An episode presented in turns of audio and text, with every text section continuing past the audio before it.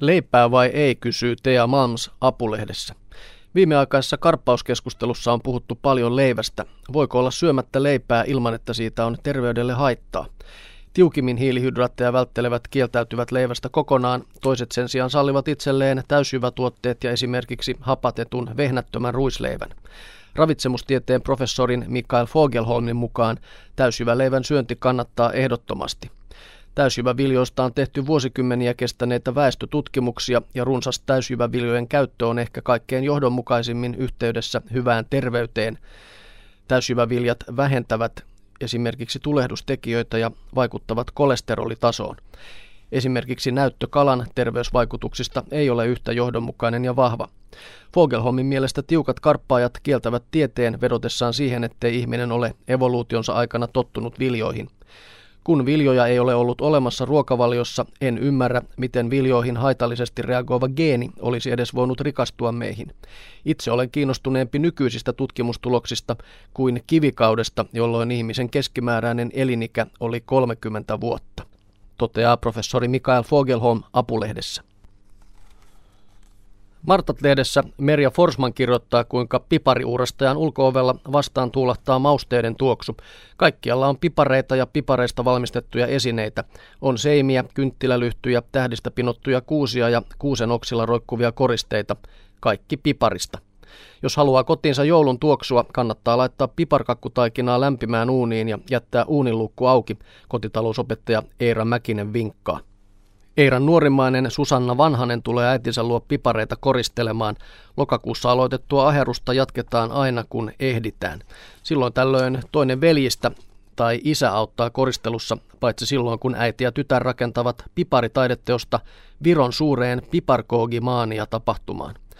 Taideopiskelijoiden leikkimielisestä ideasta alkunsa saanut Piparkoogimaania on nykyään Tallinnan suositumpia talvisia näyttelyitä. Esillä on piparista tehtyjä isoja teepannuja, kattokruunuja, maailmankarttoja, vaatteita, kulkuneuvoja ja omituisia otuksia. Joka vuosi löytyy myös kantaottavia teoksia. Kun Saabin valmistus siirrettiin Kiinaan, esillä oli piparista tehty peli, jossa Saabilla ajettiin lautaa pitkin kohti Kiinan tehtaita.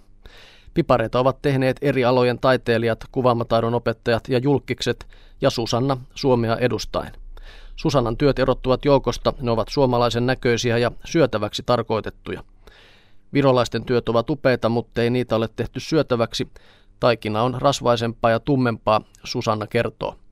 Susanna on osallistunut jo kolmena vuonna näyttelyyn. Teoksina on ollut satukirja aaltoilevine sivuineen ja teksteineen, kuorma-auto eri maiden eläimet kyydissään – sekä arkku, jonka sisältä loistivat pienet valot. Näin Merja Forsmanin artikkelissa Martat-lehdessä. Ja lopuksi matkataan Arja Ahon ja Kodin kuvalehden mukana Kuubaan. Etukäteen minua on varoiteltu, ettei Kuuba sitten ole mikään kulinarismin ja maustamisen mekka. Hotelli Nationaalessa kokki kuitenkin varoittelee lupaavasti. Spagetti on sitten erittäin tulista, siinä on chiliä. Pöydässä odottaa mauton annos, ei maistu edes suola. Kuuba on sekoitus espanjalaista ja afrikkalaista ruokakulttuuria, mutta kuubalaiset eivät pidä tulisista mausteista. He maustavat maltillisesti pippurilla, suolalla, valkosipulilla ja sipulilla. Kuubassa ruoka on kortilla. Perheet saavat ostaa elintarvikkeita ruokakortilla jokaiselle erikseen määrätyistä valtion kaupoista. Kortilla saa perusaineksia halvalla, muun muassa riisiä, papuja, vähän kalaa ja kanaa ja jokaiselle kuusi munaa 15 päivän välein. Kuubassa valtio omistaa lähes kaiken. Vielä viisi vuotta sitten valtion työntekijöitä olivat nekin, jotka myivät mangoja puisista kärryistä. Maan talouden köyhtyessä valtion työntekijöitä oli pakko vähentää ja nyt kärrykauppiat ovat yksityisyrittäjiä. Havanan ulkopuolella liikenne on hiljaista ja matkalla maaseudulle alkaa hahmottua syy kuubalaisten ruokapulaan. Tienvarsilla on kokospalmumetsiä, hedelmätarhoja ja loputtomiin sokeriruokoviljelmiä. Sokeriruokoviljelmillä raatoivat jo aikoinaan orjatkin. Vallankumouksen jälkeen Fidel Castron suurena tavoitteena oli nostaa Kuuba maailman suurimmaksi ruokosokerin tuottajaksi. Maa valjastettiin melko yksipuolisesti sokerin tuotantoon. Kuuban rikkaassa maaperässä kasvaisi kyllä vaikka mitä, mutta suuri osa maan elintarvikkeista joudutaan tuomaan ulkomailta, kertoo Arja Aho Kodin Kuvalehdessä.